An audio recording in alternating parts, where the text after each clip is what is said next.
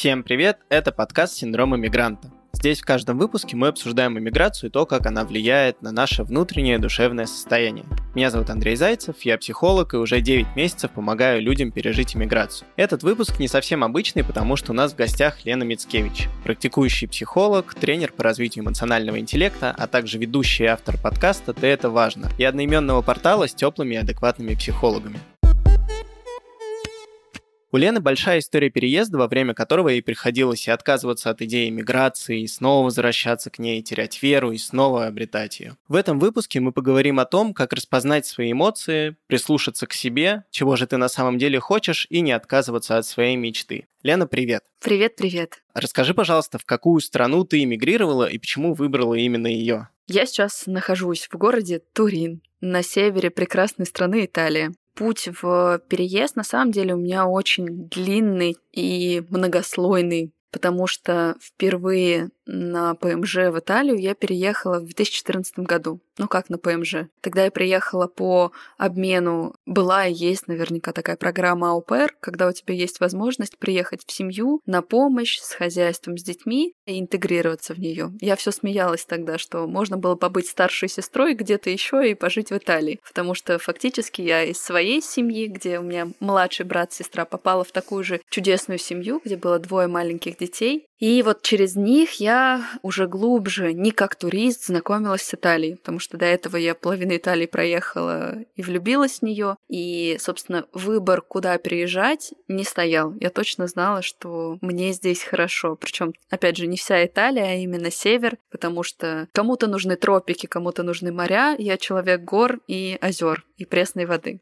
Эта история, можно было бы ее отдельно прям долго рассказывать, но здесь, мне кажется, важно упомянуть, что уже в тот момент я натолкнулась на не очень хороших исполнителей по документам. У меня случились некоторые документационные сложности. Я уехала, потом я поступила в магистратуру, вернулась, и это все было в кризисе 14, 15, 16 года, когда впервые тогда появилось вообще в нашем вокабуляре слово санкции, в настолько распространенное кризис валют и так далее, и так далее. И Получилось так, что сложно было очень найти работу. Я только вообще закончила университет юная, там, с английским, с начинающимся итальянским, была в полной растерянности. Мне пришлось вернуться в Россию, потому что мне тогда предложили хорошую работу, и, собственно, тот период вообще жизни в Европе у меня закончился. Но желание не уходило далеко, потому что все равно было такое смятение, поиски, а где я хочу быть, а почему я хочу быть. И это осознанно очень сильно оттачивалось. Поэтому, когда мы с моим мужем поженились в семнадцатом году, эта идея витала в воздухе. И с самого начала нашего брака мы говорили о том, чтобы мигрировать. Тогда у него по работе была возможность переехать в Швецию, в Германию или в Чехию. Швецию мы отметали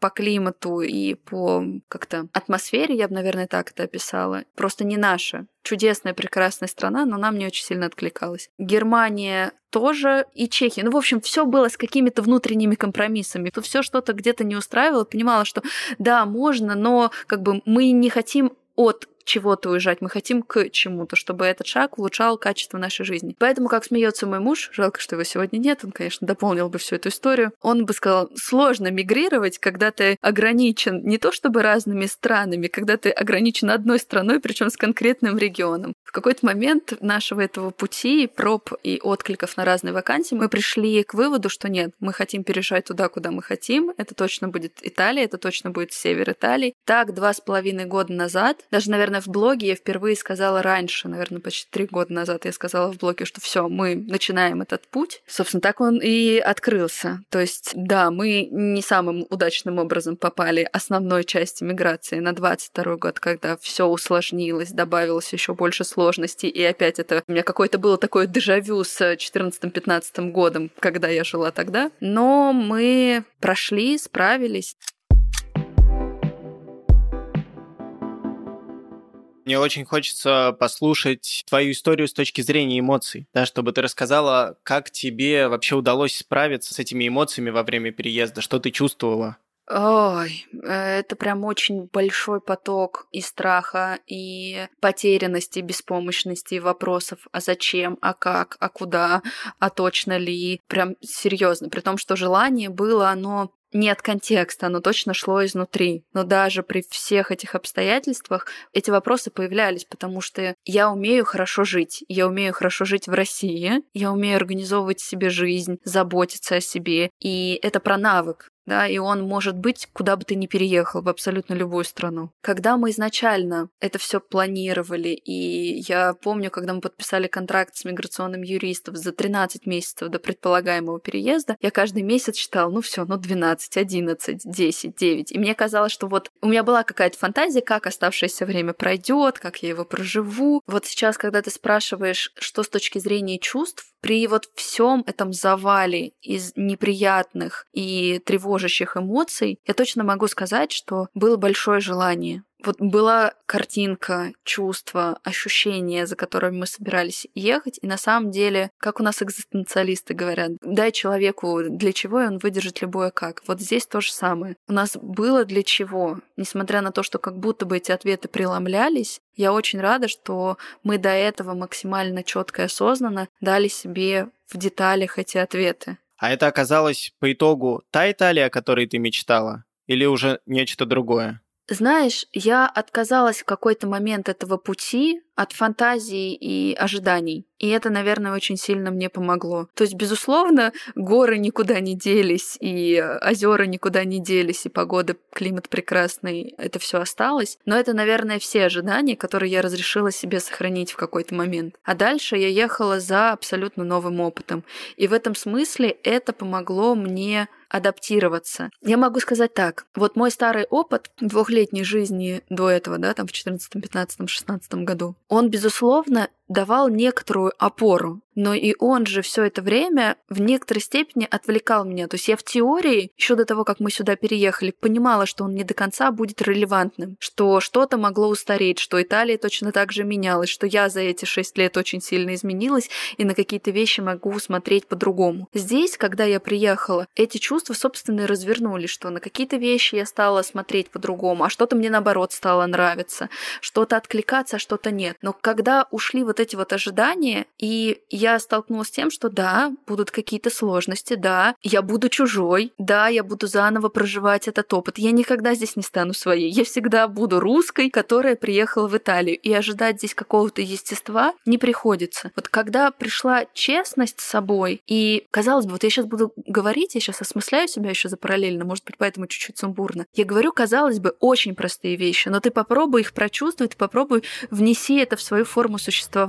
Вот когда я стала называть вещи своими именами, не надевая, знаешь, какой-то образ не по размеру, когда я стала признаваться в себе в тех вещах, которые меня окружают, стало очень легко. Да, я испытываю какие-то сложности, да, я могу не знать какого-то контекста, да, я могу где-то попасть в просак, да, я не до конца вот этот вот флер нативно понимаю, я могу себя за это прощать, не испытывать какой-то неловкости, понимать, я могу дать себе время на адаптацию. То есть вот здесь, когда ты переезжаешь, очень важно понимать, что не будет такого естества, какое у тебя был дома, в твоем старом мире, в твоей старой стране, что ты правда проживаешь очень большую утрату. И очень интересный момент, что вот многие говорят, что как происходят этапы да, миграции. Там сначала это влюбленность туриста, потом у тебя первые кризисные состояния и так далее. Вот у меня не было влюбленности туриста. И я сразу приехала, и первую неделю меня крыло утратой. Я вдруг поняла, что это не Питер. Ну, точнее, не то, чтобы я поняла, я это стала чувствовать. Я вдруг стала почувствовать, что я в прекрасной, но чужой стране. И эти все чувства утраты очень быстро меня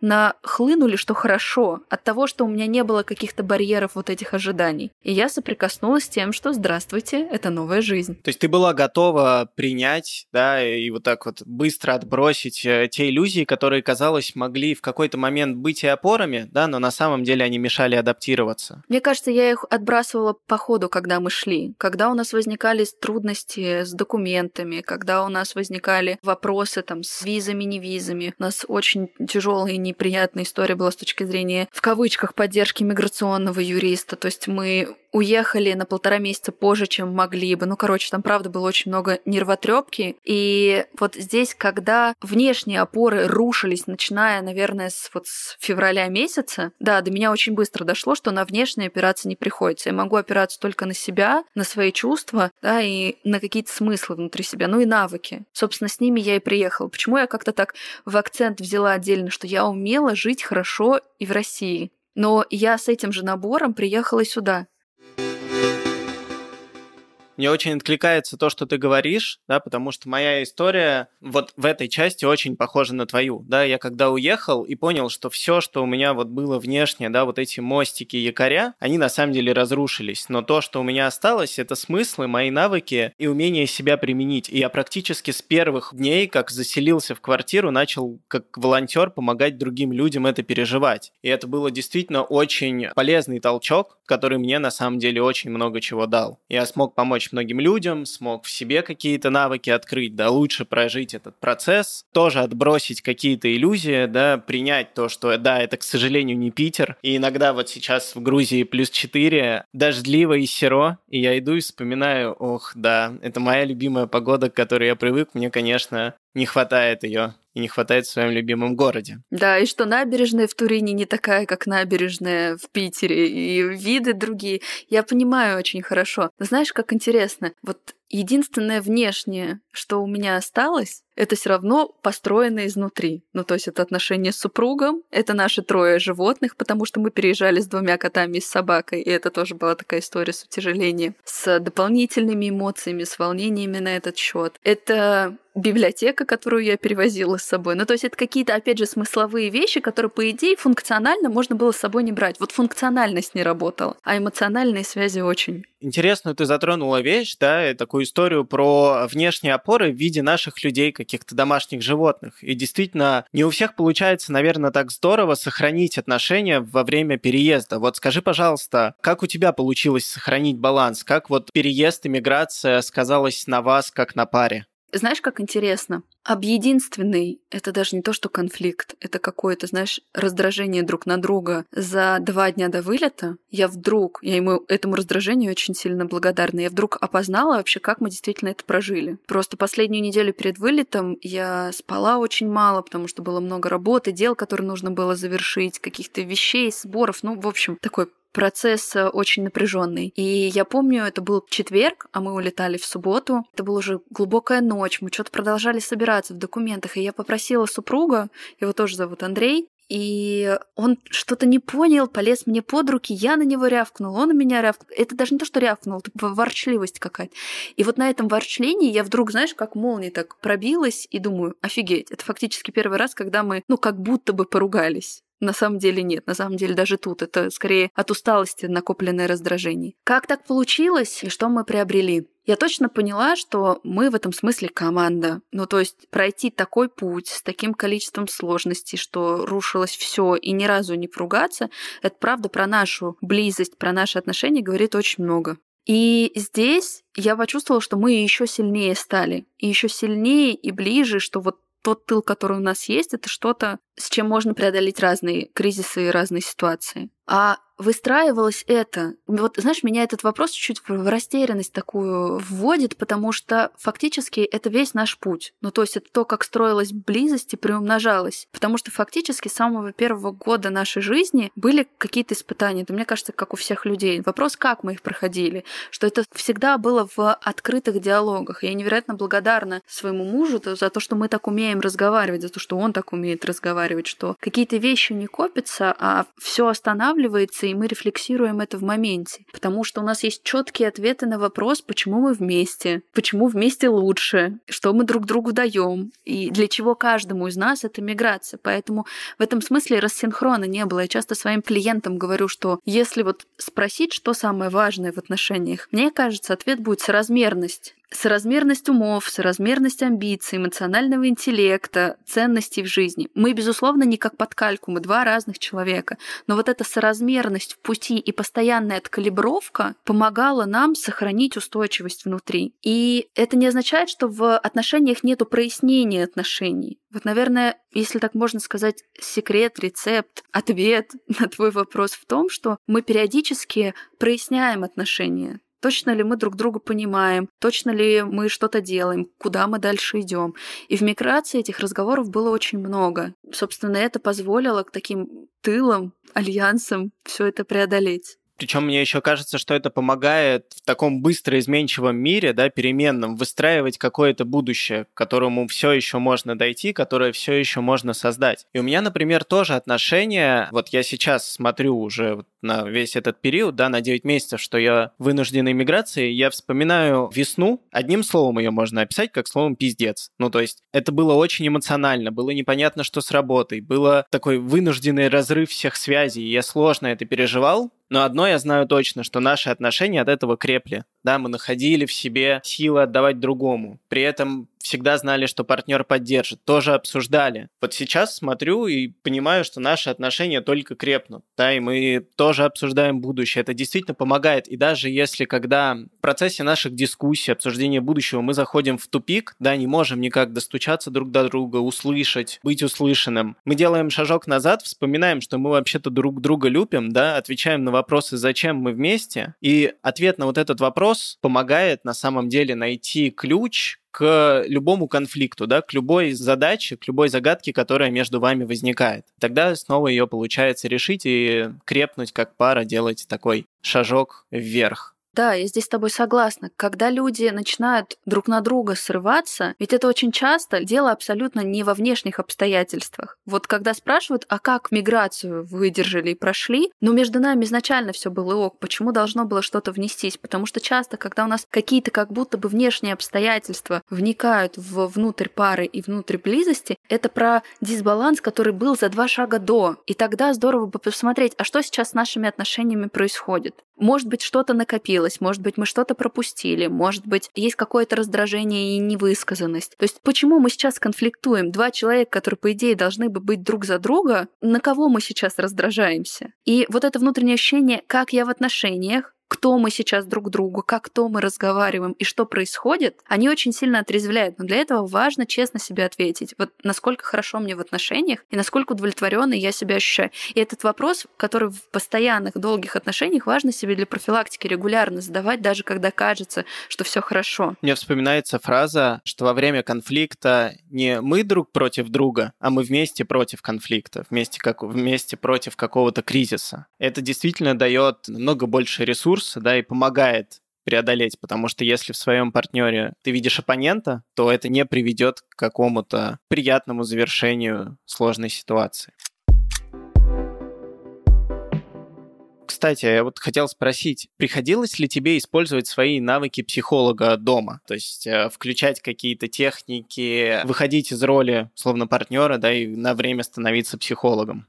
Нет, мне кажется, таким страдает каждый психолог в начале своей карьеры. Но я могу сказать, что есть один момент, в который мы просто сели и квадрат Декарта по нему раскладывали ситуацию, которая нас волновала, потому что в какой-то момент супругу визу уже дали, а у меня весь план воссоединения полетел коту под хвост, потому что он поступил в магистратуру, мы через учебу переезжали, а я должна была воссоединяться. И первый сценарий, на который мы настраивался, полетел, сорвался, и у него уже шла учеба, он уже ее пропускал, и он очень сильно переживал по этому поводу. И в тот момент функционально разумно было ему уехать, начать приводить квартиру в порядок, там, не знаю, еще какие-то вопросы решать, там, не знаю, с интернетом, со связью. Ну, в общем, как технически люди обживаются, когда приезжают. А у нас еще квартиру мы снимали абсолютно пустую. То есть мы приехали, нету ничего, только кухонный гарнитур. И в какой-то момент мы понимали, что это не то, о чем мы мечтали, что мы так долго шли к этому пути, но мы хотели вместе переехать, вместе волноваться, как наши животные там в багажном отсеке, вместе впервые выйти с трапа самолета, самолета вместе, не знаю, оказаться в этой среде. То есть мы вообще ехали и создавали этот опыт для своей жизни, чтобы получить эту новизну, получить новые эмоции, сблизиться в том числе, привнести что-то в наши отношения, динамику внести. И мы точно не хотели этого делать по отдельности. Но очень часто же такая функциональность, рациональность пытается эмоциональную составляющую перевесить, и более того, в нашем мире она часто более уважаема. Что тут твои чувства? Ну, хочешь, перехочешь. Правильно же, делай по уму. Так же с детства учат. И мы садились и просто вот вдвоем выписывали все, а что если да, а что если нет, и так далее. И в какой-то момент мы приняли решение, что мы пойдем абсолютно не по рациональному пути. Андрей еще пропустит там две недели учебы, будет учиться дистанционно, что тоже накладывает свои какие-то сложности, но он меня дождется. И там был риск. Мне могли дать визу, а могли, соответственно, нет. И это могло быть либо оправдано, либо впустую. И в итоге это, наверное, был один из самых непростых, но важных моментов на этом пути. Не предать себя и согласиться ровно на то, что ты настраивался на то, что ты хочешь. У нас же картина чуть-чуть другая. У нас не мотивация была от, у нас мотивация была к. И вот во всем контексте переменчивом сохранить то к, которое ты изначально хотел, это прям было огромным усилием ту квартиру, ту место жительства, ту форму переезда. И, конечно, когда мы действительно вместе летели и хвостиков встречали в аэропорту и разговаривали друг с другом все эти там 9 часов перелета, это было что-то очень ценное. И в этом было очень много близости. И это, знаешь, как будто бы сейчас опять ответ на твой предыдущий вопрос, а как мы справились? Ну, мы сохраняли очень сильно себя, мы сохраняли свое удовольствие в этом пути. В большинстве своем иммигранты в последнее время, особенно которые бегут от, испытывают такие эмоции, как страх, грусть, тревога, да, у них может развиться депрессия. И, конечно, да, когда мы с тобой тоже уезжали, мы тоже испытывали эмоции потери. Было без этого никак. Но не все люди могут свои эмоции распознать. Соответственно, если ты не можешь распознать, если ты не можешь отловить свою эмоцию, то, возможно, и с проживанием ее у тебя тоже могут быть какие-то проблемы. Да, вот скажи, пожалуйста, есть ли какие-то техники, да, или, может быть, рекомендации по распознаванию и проживанию своих чувств и эмоций. Слушай, у нас сейчас как раз в клубе, ты это важно, тема месяца эмоциональная внимательность. И если говорить про какие-то открытые, то что клуб уже идет и работает, открытые источники, я очень много про это в подкасте говорю, про вообще эмоции, про отношения с ними. И здесь, почему я сейчас ссылаюсь на какую-то информационную такую базу, просвещение очень сильно помогает нам. То есть для того, чтобы научиться в моменте себя отлавливать, нам сначала ретроспективно огромный пласт ситуаций здорово бы проанализировать, а какие вообще реакции мне присущи, а что со мной происходит, познакомиться вообще с базовыми эмоциями, позамечать, а что у меня превалирует, а может быть каких-то эмоций не хватает. Но часто люди, например, не дают себе злиться или не дают себе бояться. И вот посмотреть, а до этого карта вообще эмоционального состояния была какая? По большому счету, дальше инструментарий простой, а техника одна простая может помочь нам действительно взрастить этот навык, обращать внимание на себя. Для этого нужны будильники и любое бесплатное приложение с дневником эмоций. Попробуйте хотя бы просто поставить в разброс будильники каждый день 5-6 штук. И по этим будильникам никогда вы вспомните, что важно, когда вы вспомните, вы и так на себя, значит, обратили внимание, а именно повыдергивая из каких-то рутин и контекстов, позадавать себе один простой вопрос, что я сейчас чувствую. Но если я вам его без приложения просто этот вопрос задам, дам, вы, скорее всего, растеряетесь. И человек в лучшем случае назовет 3-4 эмоции. Если человек откроет приложение с огромным перечнем эмоций и пройдется по нему, прикладывая к себе, подходит оно или нет, да, это сильно облегчит вот этот вот процесс самоопределения. И это такая база, с которой, правда, стоит начать. Что я чувствую, что я знаю про эмоции, как я их определяю. Дальше эта история развиваемая. Конечно, мне бы очень хотелось, как представителю своей профессии, сказать, друзья, всем личная терапия, особенно в процессе миграции. Но я понимаю, что есть разные обстоятельства, разные ситуации, не у всех есть на это возможности. Поэтому здесь здорово приобщаться к каким-то открытым информациям. Приходите к нам на портал, мы каждый день делимся огромным количеством бесплатной полезной информации. Опять же, вот у меня такая же есть потребность помогать людям, которые не могут. Подписывайтесь на других психологов. То есть я здесь, знаете, ни в коем случае не топлю за эксклюзивность. Находите те рупоры, которые вам будут откликаться. Но пускай у вас в фокусе внимания будет следующий момент. Это мне помогает наладить контакт с собой или нет. Потому что часто мы не можем выстроить понимание своими чувствами, потому что мы на себя пытаемся смотреть через призму мира, а не наоборот. То есть когда у нас сначала мнение кого-то обо мне, Потом может быть мнение мое о других, а потом где-то то, что я сам думаю о себе. Но вообще-то начать нужно именно с этого. Что я думаю, что я чувствую, насколько я умею отлавливать автоматические мысли, насколько я умею называть чувства по именам, и насколько у меня взрощена вот эта позиция, метапозиция, когда я умею на себя смотреть со стороны и наблюдать за этим процессом. Эмоции как-то текут. Только мои чувства. Я больше, чем мои чувства. Я больше, чем мысли. И вот эти вопросы, которые сейчас я задаю, в терапии мы учимся их автоматизировать и вводить внутрь себя.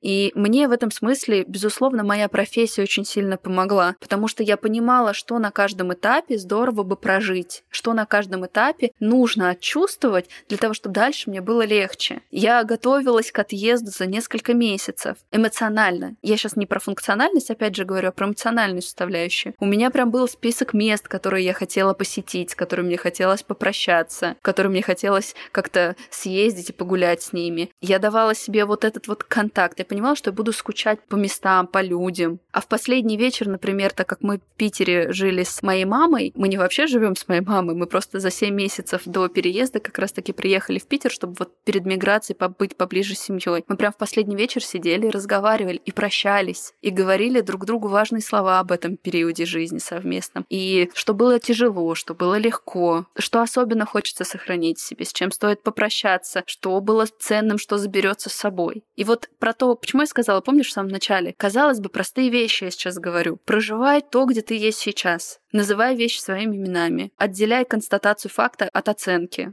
старайся последнюю убирать. Замечай, что с тобой происходит, и будет тебе счастье. Но это ж не так просто. Да, ты сказала вот один вопрос, состоящий из четырех слов. Что я сейчас чувствую? И это на самом деле вопрос, который очень сильно меняет жизнь человека. Потому что недавно, вот буквально две недели назад, ко мне пришел клиент, и он говорит, я никогда в жизни себе не задавал вопрос, что я сейчас чувствую. А теперь, там, благодаря нашим встречам, я начал это делать, и у меня столько всего поменялось, и он искренне сидел и радовался. Я думаю, блин, здорово. Класс. Значит, кому-то стало чуть получше. И как раз у меня просто тоже еще расскажу немножко про свой проект, да, потому что мы тоже, когда волонтерами, психологами думали, а что мы можем дать еще людям? Потому что мы начинали в Ковчеге, и там была просто бесплатная помощь. И мы самоорганизовались, и за 9 месяцев у нас тоже появился такой условно проект, да, который зажил жизнью на Ютубе, где мы выкладываем вебинары с кучей полезной информации. У нас есть телеграм-канал, где каждый день выходит какая-то полезная информация о психологии, да, у нас есть чат, в который можно прийти поделиться своей историей, возможно, записаться в бесплатную помощь, поэтому я вообще, знаешь, когда сам переехал, понял, что будущее на самом-то деле, оно за психологами и учителями. Да, это мой коллега такую вот мысль в меня вселил, и я думаю, да, действительно, психологи сейчас, как никто другой, знают, да, и помогают людям справляться с эмоциями, которые у них возникают, в том числе и в процессе иммиграции. Но ведь самое сложное в этом процессе — это не только научить человека обращать внимание на то, что он чувствует, а еще и убрать все скрепы, которые могут этому способствовать. Потому что сам этот процесс, ну, правда, легкий легкий. Мы же замечаем, что мы голодны, э, мы же замечаем какие-то свои симптомы. Ну, то есть бывает, безусловно, как контакты с телом абсолютно разорван, но какие-то сильные физические ощущения, телесные ощущения мы замечаем. Но вот здесь аналогия с эмоциями ровно такая же. Нам эмоции точно так же сигнализируют, только не на уровне тела, а на уровне наших ценностей и границ, комфортно нам или нет, удовлетворены потребности или нет. Но сложность-то ведь заключается в том, что люди вторичными эмоциями забивают этот контакт. Когда я злюсь на то, что я злюсь, злюсь, когда мне кажется, что неправильно я реагирую, когда мне кажется, что мои эмоции неуместны. И самая большая работа-то скрывается именно за тем, чтобы снять вот эту вот шелуху и сказать, с тобой все в порядке. Правда, ты имеешь право грустить, ты имеешь право плакать. Включи доброе любящее сердце, включи самосострадание. Заметь вот эту критику внутри себя. Она лишает тебя естественного проживания того, что с тобой происходит. Это нормально. Действительно, в какой-то степени то, что произошло после 23 февраля, может быть, даже подсветило какие-то старые травмы, какие-то старые раны, которые еще и наложились в процессе миграции. Потому что вот сейчас ты говоришь, да, я вспоминаю такую статистику условно людей, которые к тебе приходят за помощью, да, и пусть изначально их запрос связан там с миграцией, но потом буквально уже там через 15-20 минут вскрывается что-то, что было намного раньше, да, намного раньше, чем э, вынужденная потеря страны, намного раньше, чем 23 февраля, с чем мы на самом деле работаем. Да, и в таком смысле то, что произошло, такой дало толчок людям к тому, чтобы наконец-то прийти к тому, чтобы счастливо жить свою жизнь.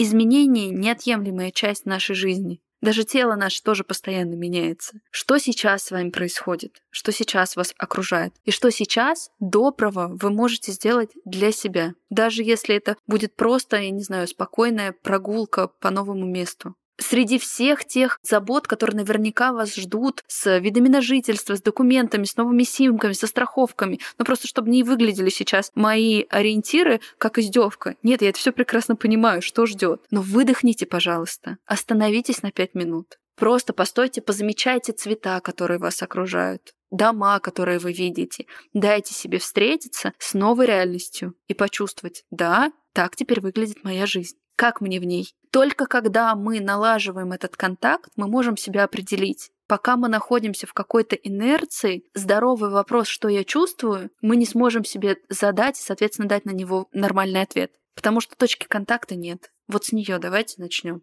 Вы уже переехали. Точка. Что вас окружает? Что вы можете сделать хорошего для себя? Как вы можете посочувствовать и полюбить себя в этом процессе? Вам очень непросто. Верю. Все жутко непонятное, верю. Мозг, наверное, болит и полыхает от неопределенности. Верю. И от новизны, которая вас окружает. Но что-то можно сделать для своего тела, для своих потребностей, для своих чувств. Это очень важно. Будьте вы в порядке, наладится и новая жизнь. Очень классные слова. Прямо сижу, на себя их примеряю, они так классно зазвучали, что действительно, наверное, нечего добавить, да, кроме того, что бесконечная гонка, да, не доведет вас до финиша, да, потому что сразу рисуется такая картина, да, где хомячок куда-то постоянно бежит, да, ну или от чего-то. Такое тоже бывает. Эта гонка не бесконечна, просто потому что однажды у хомячка может там, ну, не выдержать сердце, и никуда он не прибежит, да, поэтому сделайте паузу, задумайтесь о себе, позаботьтесь о себе, восстановитесь. Вообще, еще раз подумайте о том, куда вы бежите и зачем, и только потом приступайте к следующему этапу.